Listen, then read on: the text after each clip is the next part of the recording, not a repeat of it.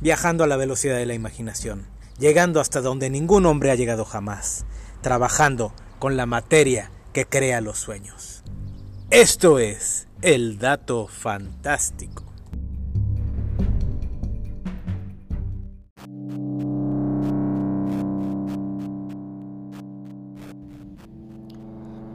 Hablar de Neil Armstrong, Yuri Gagarin o Buzz Aldrin daría material bastante, pero este es el dato fantástico y no el dato científico.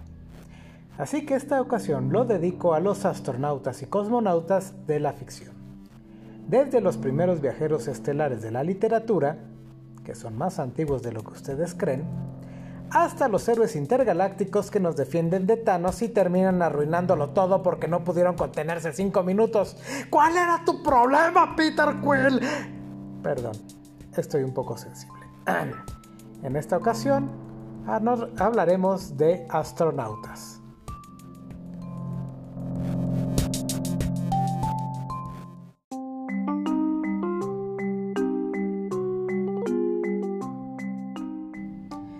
ustedes pensaban que las aventuras espaciales eran cosa nueva, pues están equivocados. Ya hace miles de años se hablaba de un astronauta chino, un cierto alquimista que creó una silla cohete para viajar a la Luna. Pero el primer héroe de la ciencia ficción en viajar a otros mundos fue Cyrano de Bergerac. Sí, ese que ganaba las carreras por una nariz, que tenía un gran olfato para los negocios, que se olía los problemas desde un kilómetro, que puso en ridículo a Pinocho. Sí, ese. Resulta que además de ser un gran espadachín, el verdadero Cyrano de Bergerac era un gran escritor de ciencia ficción que escribía en primera persona. Dos de sus mejores obras, que actualmente de hecho se publican siempre en un solo tomo, son Historia cómica de los estados e imperios de la Luna e Historia cómica de los estados e imperios del Sol.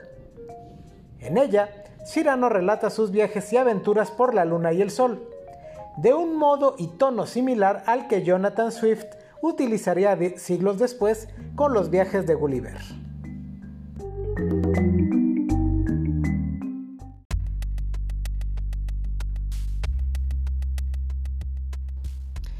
Si yo les preguntara, ¿quiénes fueron los primeros en competir en la carrera espacial? Seguro responderán Estados Unidos y la Unión Soviética. Y desde un punto de vista histórico-científico, no estarían equivocados. Pero este es el dato fantástico y no el dato científico. ¿Cuántas veces tengo que repetirlo? La primera carrera espacial fue entre Julio Verne y H.G. Wells. Ambos autores, maestros del naciente género de la ciencia ficción, escribieron historias describiendo las aventuras de los primeros seres humanos en la Luna. Jules Verne escribió en 1865 su novela De la Tierra a la Luna, sobre la primera expedición humana a nuestro satélite natural. Esta novela formó parte del ciclo que ahora se conoce como Voyages Extraordinaires. Fue la cuarta publicada inicialmente como un serial y posteriormente impresa en un solo volumen. Se le ha reconocido a Bern su esfuerzo por medir y cuantificar los procesos físicos necesarios para lograr que un objeto pudiera abandonar la, la, atmósfera terrestre e incluso su acierto al señalar a Florida como el punto adecuado para semejante hazaña. De hecho, fue tan preciso en sus cálculos que menciona el sitio de lanzamiento en 27 grados noroeste en Cabo Cañaveral, el cual se encuentra a 27 grados Aunque, por supuesto, los personajes de la novela son completamente ficticios, el único miembro francés del equipo, el poeta Michel Ardan, está basado en el fotógrafo Félix Nada. Y por supuesto, esta novela serviría de inspiración a Georges Méliès para la primera película de ciencia ficción de la historia, Un viaje a la luna de 1902. Por su parte, H.G. Wells publicó en 1901 Los primeros hombres en la Luna. No fue tan metódico en su trabajo y prefirió inventar un compuesto químico llamado caborita, la cual tenía la particularidad de revertir la gravedad, permitiendo a un objeto construido con este material flotar libremente sin necesidad de propulsores o combustible de ningún tipo. Aunque la novela terminaba originalmente con el regreso del protagonista a la Tierra y la pérdida de la nave espacial en un absurdo accidente, sin hacer spoiler, pero básicamente se le ocurrió descender en la Buenos Aires. Posteriormente se agregó un capítulo extra que narra las desventuras del Dr. Cabor, el descubridor de la caborita. Wells, en los primeros capítulos, hace mención de Byrne y su novela. En boca de uno de sus personajes, desestima la novela de Byrne como ficción sin sustento.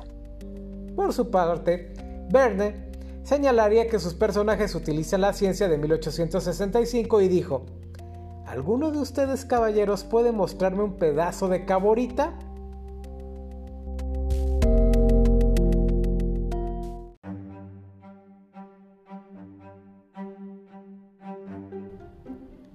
Oh, Pato Dodgers en el siglo 24 y medio.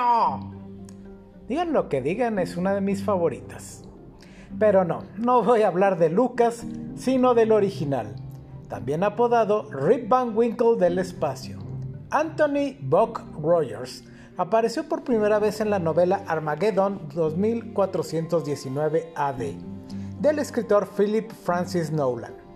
Rogers es un veterano de la Primera Guerra Mundial que durante una exploración a una cueva queda expuesto a un gas que lo deja en suspensión inanimada durante 500 años. Al despertar, Rogers descubre que Norteamérica está habitada por tribus salvajes de lo que alguna vez fueron americanos, y los Han, una avanzada civilización que domina las principales ciudades. La secuela llamada Los Señores del Aire de Han, Rogers une a las tribus en contra de estas. En 1933, Newland y el dibujante Dick Calkins reescribieron la historia de Rogers, convirtiéndolo en un piloto que sufre un accidente casi fatal. Para salvarle la vida, la empresa Cyberdyne lo somete a una terapia que lo deja en suspensión inanimada. Por supuesto, si es Cyberdyne, ya sabemos que no puede terminar bien. Por diversas circunstancias impiden que lo regresen a la vida hasta que 500 años después lo descubren y lo despiertan. En esta ocasión, la Tierra ha progresado como una gran nación, pero está en guerra contra una raza extraterrestre. Esta es la versión más conocida. Bob Rogers ha sido protagonista de cómics, juegos, seriales y una serie de televisión. Además, inspiró a personajes como Doc Dodgers y Philip J. Fry. Y por cierto, hacer un Bob Rogers en aeronáutica significa aterrizar verticalmente.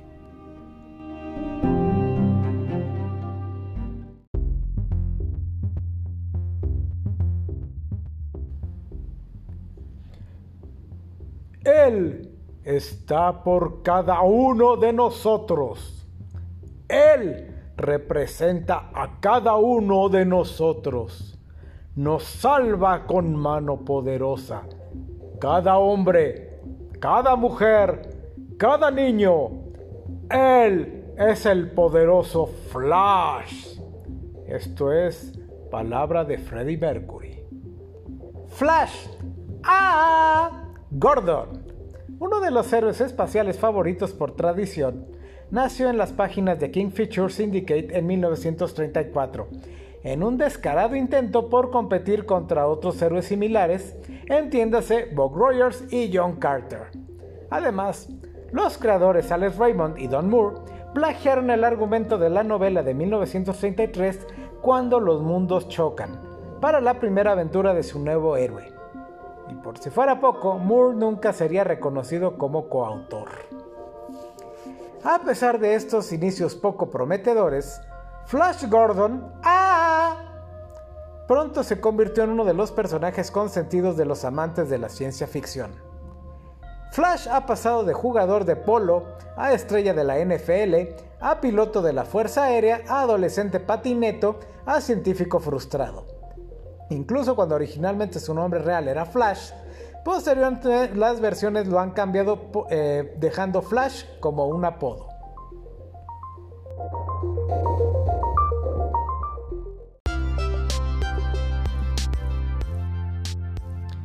El ciberespacio, la frontera final.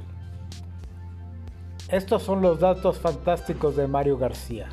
en una misión que durará no sé hasta cuándo, dedicada a la exploración de información desconocida. Su misión, llegar donde ningún otro podcast ha llegado jamás.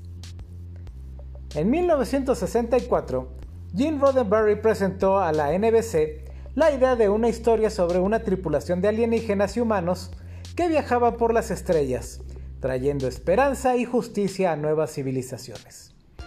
Su idea originalmente era otra mezcla de Train Wagon, serie de los años 50 sobre los primeros pioneros que viajaban al oeste, y los viajes de Gulliver. La comediante Lucille Ball, productora ejecutiva de Desilu, fue quien más impulso dio a este proyecto, recibiendo cariñosamente el título de Madrina de Star Trek.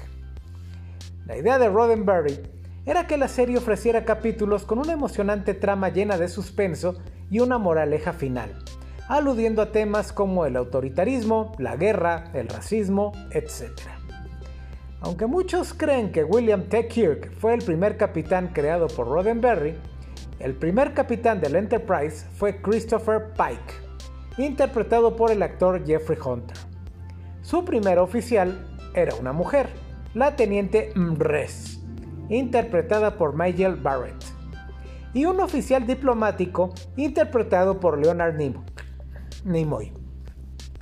A la NBC no le gustó esta primera versión y ordenó a Roddenberry filmar uno nuevo, deshacerse del sujeto de las orejas, cambiar al protagonista y buscar un primer oficial hombre, pues nadie creería que una mujer tendría un grado tan importante en una nave espacial.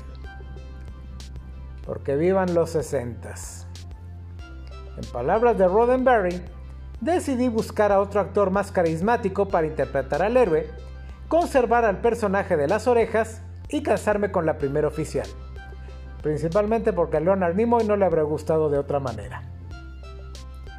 James Tiberius Kirk nació en 2233 en Riverside, Iowa, y la meca de los triquis. Fue célebre por ser el único cadete que derrotó la prueba Kobayashi Maru, un programa diseñado para no poder ser ganado y enseñar a los cadetes que en la vida no siempre se puede ganar. Kirk también fue testigo y uno de los nueve sobrevivientes de la masacre de Tarsus 4 y quien finalmente llevaría al responsable ante la justicia. Kirk es el oficial por excelencia, intrépido, leal y arriesgado, sabiendo hasta dónde mantener las normas y cuándo desobedecerlas en bienestar de su tripulación y su deber. En palabras de June Roddenberry, Kirk es falible, pero no teme equivocarse. Teme las consecuencias de sus errores. Tiene las dudas e inseguridades como cualquier otra persona, pero sabe cuándo no demostrarlo.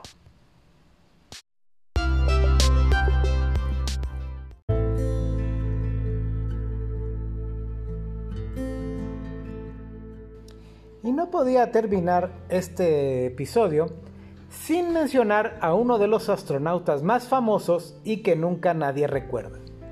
Me refiero al mayor Tom, quien abordó su cohete y jamás regresó. Este personaje ha sido mencionado en muchos géneros, videojuegos, películas, animaciones y sobre todo canciones. Fue una creación del artista David Bowie y mencionado por primera vez en la canción Space Oddity, y narra la historia de un astronauta que se embarca en una misión al espacio y no regresa. La historia de por qué sucede esto varía de versión a versión, pero el mayor Tom ha quedado en el imaginario popular como ese héroe soñador y estoico que no abandona su destino.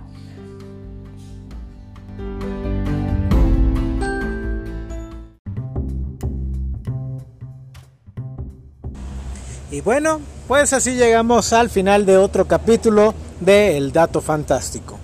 Los esperamos la próxima semana con nuevos datos. Que estén bien y nos vemos a la próxima. Que descansen.